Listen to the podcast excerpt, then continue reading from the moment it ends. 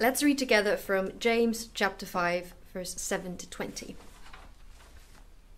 Be patient then, brothers and sisters, until the Lord's coming. See how the farmer waits for the land to yield its valuable crop, patiently waiting for the autumn and spring rains. You too, be patient and stand firm, because the Lord's coming is near. Don't grumble against one another, brothers and sisters, or you will be judged. The judge is standing at the door. Brothers and sisters, as an example of patience in the face of suffering, take the prophets who spoke in the name of the Lord. As you know, we count as blessed those who have persevered. You have heard of Job's perseverance and have seen what the Lord finally brought about. The Lord is full of compassion and mercy. Above all, brothers and sisters, do not swear, not by heaven or by earth or by anything else. All you need to say is a simple yes or no. Otherwise, you will be condemned. Is anyone among you in trouble? Let them pray. Is anyone happy? Let them sing songs of praise. Is anyone among you sick? Let them call the elders of the church to pray over them and anoint them with oil in the name of the Lord. And the prayer offered in faith will make the sick person well. The Lord will raise them up. If they have sinned, they will be forgiven. Therefore, confess your sins to each other and pray for each other so that you may be healed. The prayer of a righteous person is powerful and effective. Elijah was a human being, even as we are. He prayed earnestly that it would not rain, and it did not rain on the land for three and a half years. Again he prayed, and the heavens gave rain, and the earth produced its crops. My brothers and sisters, if one of you should wander from the truth, and someone should bring that person back, remember this. Whoever turns a sinner from the error of their way will save them from death and cover a multitude of sins. Thank you so much, Elena. Well, if you're at home, please do keep your Bible open or your phone open there to James chapter 5. We're finishing up a series on this great letter of the New Testament, which has been full of surprises and continues to be today. And I have to say, as I, as I start, isn't it hard to be patient? Don't you find that? Isn't it hard to be patient? Any children watching, I wonder if you find it hard to be patient. I remember when I was a little boy at school, we used to do a, a, a kind of a project or an experiment to see if you could grow cress. And cress is one of the easiest things to, to grow. And you put the seeds in a little cup and you take it home, put it on the window, and then usually the cress will grow. But I remember as a young child going back every five minutes and poking around the cress seeds and saying, Why hasn't it grown yet? Why hasn't it grown yet? You know, and cress is fast growing. And parents saying, No, leave it, leave it for a day, two days, three days, then you will see.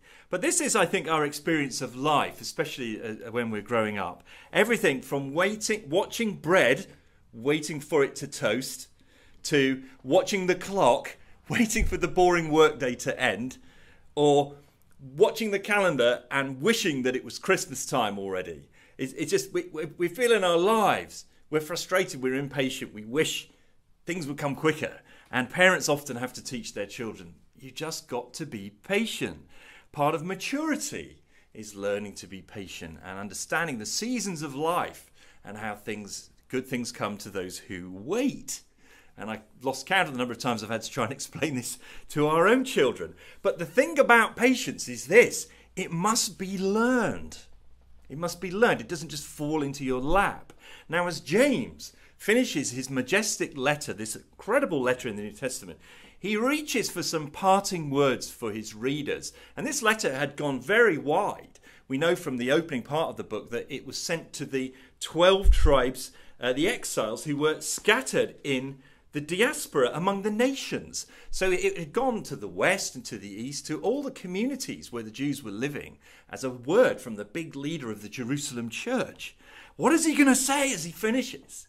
And he reaches for some some parting words. What can he say to equip his, his readers for the life of faith, to follow Jesus Christ in their generation? What can prepare them to live for Jesus in the real world? And you know, this whole book has been about reality, spiritual reality. faith that has legs, and walks, faith that is work, that works. And so James now comes to the end and, and he says, learn patience. And you think, oh, that doesn't seem particularly dramatic. Yeah, you've got to be patient. This is his final word to us. It doesn't seem like a grand finale, does it? But actually, as James unpacks this teaching and as we're going through it together today, I think we will discover that patience is a profound key to a life that is rich, growing, and satisfied, and to spiritual maturity. To learn patience. Patience, it turns out, is vital, so much so that James actually repeats, underlines, and highlights this lesson. Have a look there in chapter 5, verse 7. He begins with the instruction Be patient then, brothers and sisters. Verse 8 You too be patient and stand firm. Verse 10 Brothers and sisters, as an example of patience in the face of suffering. Verse 11 You know, we count as blessed those who have persevered. You've heard of Job's perseverance and have seen what the Lord finally brought about. I think we're getting the message here. James is telling us we need to learn to be patient. Now, the context of this teaching in the previous verses particularly chapter 5, verse 1 to 6, and the end of chapter 4, is that there many, many of the Christians were suffering at, at the hands of the rich in an unjust society. Most of the Christian church then and now in the world are, is made up of people who are poor or who are not on the, the rich side of, of life. And these Christians were often suffering great injustice. They were really struggling in a society where the rich were favoured. How can a person bear up under such conditions and not be crushed. Now, James doesn't say, you know, just accept it and don't do anything, but his, at the heart level, his teaching is this we've got to learn how to be patient in the suffering of life. We've got to learn patience in the suffering of life. And we all know that that doesn't come naturally. So there are three keys here to remember. We've got to remember the divine timeline. We've got to remember the divine presence, and we've got to remember to maintain integrity. The divine timeline, the divine presence, and maintain integrity. First key uh, is to remember the divine timeline. This is how we grow in patience. Look again at verse 7. Be patient then, brothers and sisters, until the Lord's coming.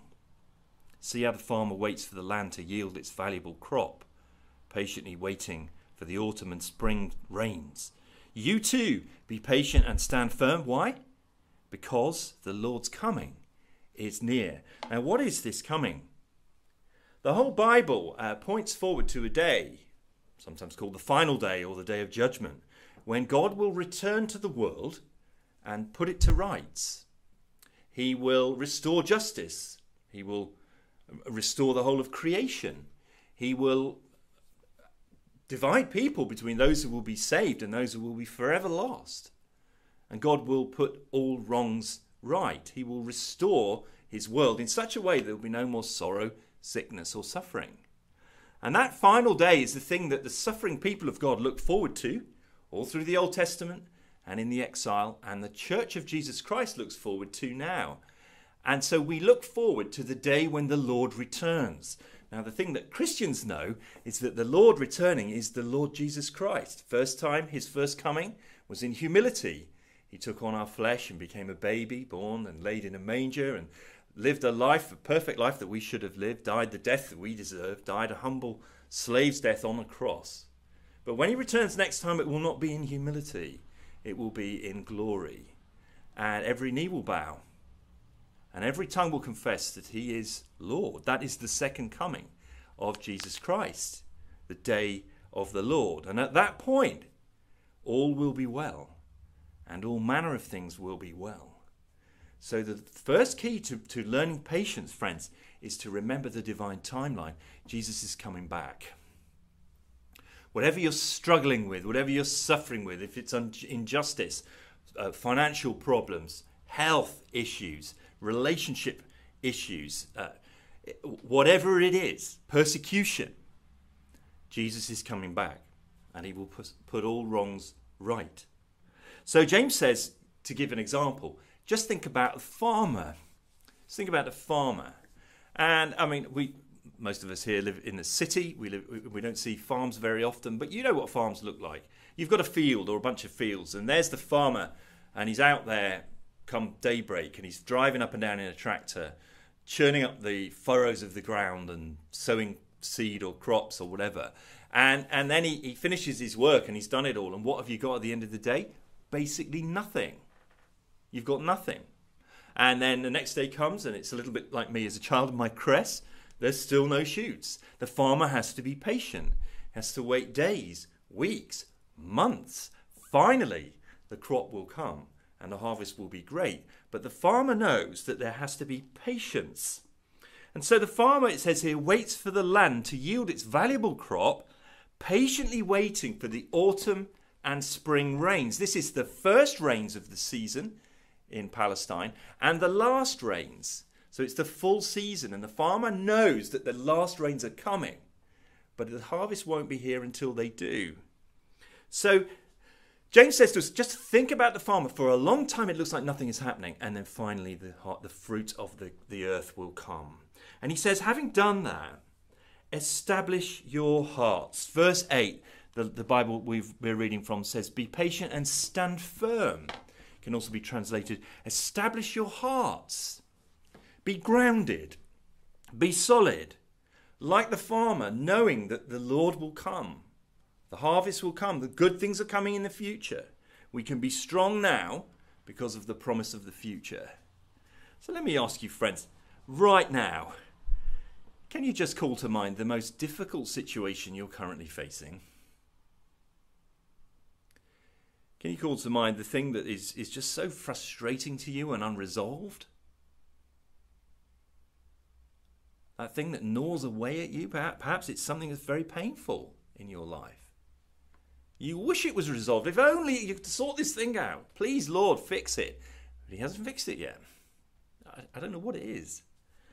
Now, think about that thing and now ask the Holy Spirit to help you establish your heart with the truth that Jesus is coming back and help you learn patience. That's the first key is remember the divine timeline. The second one is is actually quite sobering. It's remember the divine presence. Because James now turns from the idea of the Lord's coming as a reassuring thought, which it surely is, and now he, he changes, kind of changes the angle and he says the, the Lord's coming, the Lord's nearness is actually a challenging thought. Here's what he says. Re- look at this. Um, verse 9 Don't grumble against one another, brothers and sisters, or you will be judged. The judge is standing at the door. Now, I guess we've all had that embarrassing moment at some point where you were talking about another person and you didn't realize that they were in the room and they could hear you or they were sitting behind you or they came they came into the room. And and you know that that embarrassing moment? And you were thinking oh, what have i just said? I wish i could eat my words. I wish I could, the ground would open and swallow me up. You know it, it's just that the most embarrassing awkward moment. Now just imagine you are having a moan about another christian tearing them down criticizing them um, you know speaking ill of them and you open the living room door, and there is Jesus Christ. And he's heard it all. And he just looks you in the eye and doesn't say anything. You would go, ah. He's, James says here, don't grumble against one another. The judge is standing at the door. See, James has been really concerned about the theme of speech all the way through his letter. Pete Horlock gave us a tremendous sermon on this a few weeks ago. If you haven't heard it, do go back and watch that one. Speech is so important, and he says this thing here, which is at first glimpse quite a, a, a strange gear change. He suddenly says, Don't grumble against one another. And you think, Well, you're grumbling? Yeah, it's kind of a minor thing, isn't it? It's not a huge sin. But it is to James and it is to the rest of the Bible. This is one of the big problems with the Israelites rescued in the wilderness was their grumbling moaning, complaining, because grumbling is one of the chief sins that destroys community. It undermines relationships and it tears unity asunder. But grumbling seems so innocent, doesn't it? You know that time where another Christian irritated you, offended you in some way. Uh, maybe they were rude, maybe they were thoughtless, they did something that wound you up. You felt upset and angry. Man, if you're honest, you were a bit self righteous about it. But instead of going to that person and working it through with them and, and humbly saying, Look, help me take the plank out of my own eye before I address the speck in your eye, you actually went and told your friend or your, your spouse or your family member or maybe a few people because you were really upset about it. And now what's happened is that your words, your grumbling, your complaint has been planted in your friend's ears like a seed and it's still in there and it's not good and it can grow and do really harmful things to relationships. Now, the biggest cause of church division, unhappiness, and churches splitting, and the witness of a church being undermined that I've ever seen over the years is people complaining against one another. Unchecked, grumbling can undermine the foundation of a church community as surely as Japanese knotweed can undermine the foundation of a building. We bought a flat as a church a few years ago, and one of the things that came up in the, the surveyor's report was that there was the presence of something called Japanese knotweed in a, in a, a field near the building. It wasn't actually in the building, it was, it was nearby. And a surveyor brought this up, and we thought, what's the problem? This beautiful Japanese knotweed, which was brought to England, I believe, by the Victorians because it was so pretty, actually can get into the foundation of a building and absolutely tear it apart. It's a serious risk if you've got Japanese knotweed. And our grumbling can do the same. Now, why does James bring this up here? Do you know, we've noticed this, haven't we, in the letter? James does these strange sort of gear changes. And you think, what is this? What's the link? Well, the context of the chapter, remember, is suffering. People whose lives are under intense pressure. Uh, they're, they're struggling with things, and, and James is having to urge them to be patient. And if you think about it, we're much more prone to grumbling, aren't we? We're much more prone to be critical of other people when life is stressful, when we are under intense pressure. James says, Brothers and sisters, uh, don't grumble. Don't grumble against one another. Remember the judge, the divine presence. Imagine that Jesus himself was listening to your conversation, what would you say? You wouldn't want to be judging someone else in your speech and then find yourself judged by the judge of all mankind. James then talks about those who have suffered patiently and suffered well. He talks about the prophets, and many prophets did. And he says, you know, we count them as blessed, those who have persevered, um, those who spoke in the name of the Lord, the prophets we, can, we consider them blessed. We, we, we consider them great people because they endured suffering patiently. Not because their lives were easy, not because their lives were, were rich, but because they persevered. And he gives one more example of, of suffering, which is the person Job, whose life fell apart. You know, if you remember the book of Job, Satan came before God and ch- lay down a challenge. You know, of course, Job loves you because his life is great. He's wealthy, he's affluent, he's healthy, he's got this lovely family, he's got these wonderful children, and he's got loads of flocks and herds and a beautiful house. Of course, of course, Job loves you, God. And God gives Satan permission to wreak destruction on Job's life to a certain limit. But it's pretty devastating. Job loses everything.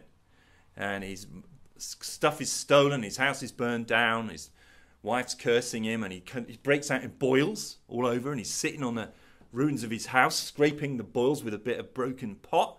And then his friends come and, and instead of encouraging him, they sort of challenge him and say, Well, you must be at fault here. What is it? Job struggles with this chapter after chapter. He struggles, and he never fully gets the answers that he wants. He never really understands. But Job shows us a righteous person struggling in faith with suffering, but never giving up on God. And James says, You've heard of Job's perseverance and have seen what the Lord finally brought about. The Lord finally vindicated Job and made his life even greater than before and glorious. And then um, James says, See how the Lord is full of compassion and mercy. Friends, you know, um, the way you suffer is a powerful witness to the watching world around. Oh, we, we all wish our lives were easy and straightforward and maybe richer than we are, but actually, that wouldn't commend the gospel.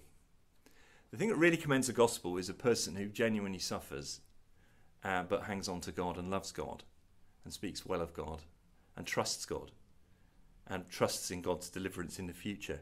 That is so much more powerful than a health, wealth, prosperity message. A struggling believer who trusts God in their suffering is a powerful statement because no one can explain it away. You know, if, if, if you every time you struggled, God miraculously sort of zapped your life and it was easy again. People can go, well, I know why I know why he or she is a Christian. It's because their life is easy. But actually, if you struggle, you, you, you bear your suffering with faith and trust, you make a powerful statement because nobody in the world can understand that. It can win people to Christ. So we're learning how to be patient here, remember? And the first key was to remember the divine timeline. The Lord is coming back. And the second key was to remember the divine presence. He is near. He's near. So let's watch our speech. And the third one, I'm going to be quicker on this, is remember to maintain your integrity. Remember to maintain your integrity. Here we are, verse 12. Above all, says James, my brothers and sisters, do not swear, not by heaven or by earth or by anything else. All you need to say is a simple yes or no. Otherwise, you will be condemned. Now, what is this swearing? It's not four letter words uh, and uh, profane foul language, but it's adding to a promise by calling on something precious or sacred. That's what the kind of swearing um, we're talking about here. For example, people who, who make a, statement and then say, to, to back it up, I swear on my mother's life. You ever heard someone say that? Now, in the time of Jesus and the time of James, people might make a, a statement or a promise and they would swear by God's name, or I swear by the temple, or I swear by this or that. But actually, it's suspect, this kind of swearing. Because you shouldn't need to add to your word, because your word should be reliable and honest. A Christian's word should be truthful, clear, and straightforward. Yes should mean yes. No should mean no. There's no wiggle room in this kind of thing. And again, James says judgment is in view. You could be condemned if your words are deceptive, manipulative, not truthful to what you, you meant. Now, again, what is the connection between this statement here and what has come before. Remember, the people are struggling, they're suffering, they're under pressure. And in such situations, we can be more tempted, can't we, to cut corners ethically. We can be more tempted to fudge the truth or say things that weasel out of something to avoid a hard situation or a conflict, to get out of trouble. We can be more tempted to bend the rules ethically uh, because we're trying to regain some control over our lives. And what James is saying here is remember to maintain your integrity, even though it's hard. Psalms talk about someone who, a man who keeps his word even when it hurts. Now, you know, the, our deeper problem is that we're not sure we can really trust God. We're not sure we can fully trust Him. Is he really there for me? You know, I, don't, I just, when it comes down to it.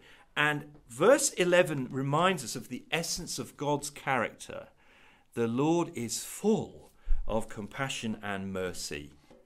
He is very compassionate and merciful. This echoes the language of Deuteronomy 34, where Moses asked uh, the big request, Lord, let me see you. And, and God said, It's too much for, for me, for you to see me. No human can see God in all his glory and survive. He's too awesome, too holy. But I will hide you in the cleft of a rock, and I will pass by you, and you will see the, the, the back quarters of my glory. And as God passed by, he declared his name, the Lord, Yahweh, Yahweh. And in that statement, he described his character, and he said he was the God who is compassionate and merciful. He's revealing the essence of who he is in his heart. You see, the Lord has compassion on all that He has made, but how much more do you think he has compassion on his little children? How much more do you think the Lord has compassion on those for whom Christ died? Do you not think that he looks upon your pitiful state, your suffering, your deep struggle, with a heart of love? Do you not realize that God has only allowed this suffering into your life for good, for your good? Do you not realize that He only intends it to beautify you and to make you more glorious and more like Jesus Christ? Do you not realize that God will not allow suffering in your life to continue for one moment longer than it is necessary? And that He will never leave you or forsake you? That He constantly looks upon you with loving regard and He wants to hear from you? So we can trust Him. Stand firm. Establish your heart. Stop grumbling against fellow believers. They're not so very different from you. And hold yourself, ourselves, to the highest standards of integrity. Remember, James's main point here is learn patience. Learn patience. We're learning here how we can grow in it. But surely this is just too difficult on our own, isn't it? I don't find it easy to be patient. I'm sure you don't. And that's right, it is too difficult. So, my second point and final point, a bit quicker, is, is that James points out two great resources for our growth in patience, and they are to pray much and stick together. Pray much and stick together. So, prayer and community are resources to help us grow in patience. Notice what he says in verse 13, 14, which is that we've got to surround everything in our lives with prayer. Verse 13 Is anyone among you in trouble? Let them pray. Is anyone happy? Let them sing songs of praise. Is anyone among you ill? Let them call the elders of the church to pray over them. In other words, in all the changing scenes of life, in trouble and in joy, the praises of our God should still our hearts and tongues employ, to quote an old hymn. Surround everything with prayer. If you're in trouble, you've got problems, doesn't matter what they are, pray about them. Bring them to your Heavenly Father and pray about them with your friend, your Christian friends, your brothers and sisters. But then if you're happy, if life's going great, your emotions are buoyant, things have turned out well, whatever the good news was. Well, don't just forget about God. Sing songs of praise. Bring, bring, bring the good stuff to Him in prayer as well. And what about your body? If you're sick, you're physically ill, maybe so ill that you can't get out of your bed, James says you've got to pray about it in community. Call the elders of the church, and they should come and pray over them and anoint them with oil. Now, I'm going to speak about this anointing with oil in just a moment. But first of all, let's get the main point here. It's about surrounding our lives with prayer so that they're permeated through and through with it, so that we live constantly in an atmosphere of God directed relationship. Tom Wright, who was the Bishop of Durham and one of the leading New Testament scholars uh, of our generation, writes this Prayer isn't just me calling out in the dark to a distant or unknown God. Prayer means what it means and does what it does because God is very near to those who draw near to Him. Heaven and earth meet. Heaven and earth meet when in the Spirit someone calls on the name of the Lord. And it means what it means and does what it does because God's new time has broken into the continuing time of this sad old world so that the person who's praying stands with one foot in the place of trouble and sickness and sin and with the other foot in the place of healing and forgiveness and hope. You see that image? When you're praying, you've got one foot in this world and one foot in God's future, the world to come. Prayer then brings the future to bear on the former. Prayer is the place where heaven and earth meet where God's will is done and his kingdom comes. That's how important prayer is. It's mind blowing. It is an incredible privilege, isn't it, that at any given moment, right now, a Christian can whisper in the ear of the one who sustains the entire universe. And that on hearing that voice of that Christian, God's hands may move as a result. Why don't we pray? Don't we realize this? You know, this is a whole lot bigger than just saying your prayers or going through a list on your phone. Your Heavenly Father is waiting to hear your rambling, lisping, incoherent prayer, and He knows what you mean. And He listens with absolute attention and total wisdom. Now, that's the main point here. Let me say it again. If we're going to grow in patience, remember we've got to remember the divine timeline, we've got to remember the divine presence, we've got to uh, maintain our integrity, but now we're learning to, to grow in patience, we've got to be people of prayer. But what is going on about this stuff about the sick person calling the elders and getting anointed with oil? We're going to have a, just a sidebar here. Uh, verse 14 again. Let them call the elders of the church to pray over them and anoint them with oil in the name of the Lord. And the prayer offered in faith will make the ill person well. The Lord will raise them up. If they have sinned, they will be forgiven. My word, what's this about? now, the first point I want to make is that it's not completely clear, so we would be unwise to be too dogmatic. There are two main uh, routes to understand what is meant by the oil here. And it's either that, on the one hand, the oil was used for health and hygiene purposes, or that the oil here has a symbolic spiritual uh, meaning. Now, if, if we were to interpret it as oil being useful for health and hygiene, remember the Jesus parable of the Good Samaritan. You know the the uh, the guy who's on his way from Jerusalem to Jericho, and he falls in among the bandits, and they they rob him and they beat him terribly, and they leave him for dead in the ditch. And then the priest and the Levite go by, and then the Good Samaritan comes. You remember the story. And what does the Samaritan do? He puts the man on his own donkey and binds his wounds, and he poils on oil. In other words, in in the, the, the medicine of the time, the the kind of what you'd have in your home uh, first aid kit, you could use oil uh, to soothe wounds and help in the healing process. And that would be, if that was what it means here, that would be very much something of its time to mean the elders come and pray, but they bring some kind of healing ointment or soothing med- medicine. But the other way of understanding this, which I think is more likely, is that the oil is a symbolic thing that sets the person apart for commitment to God. Oil was poured on people when they were being uh, appointed for particular offices in the Old Testament. So the king would be would, would be anointed with oil. Uh, the prophet would be anointed with oil as a way of sort of separating that person apart and, and saying we want God's blessing to pour on them. And I think that latter is more likely in this context that the elders of the church aren't coming to do some medicine, but they're coming to pray, to really focus in prayer on this person who is very sick, and to ask for God to give that person their his uh, healing and blessing. And therefore, I, as I've read this and thought about it, think we ought to do more of this as a church. Um, obviously, that practice about oil and so on needs to be thought through by the, the leaders of our church. But my own view is that we've probably not done enough uh, going to the sick and praying with them as, as we could have done as an eldership.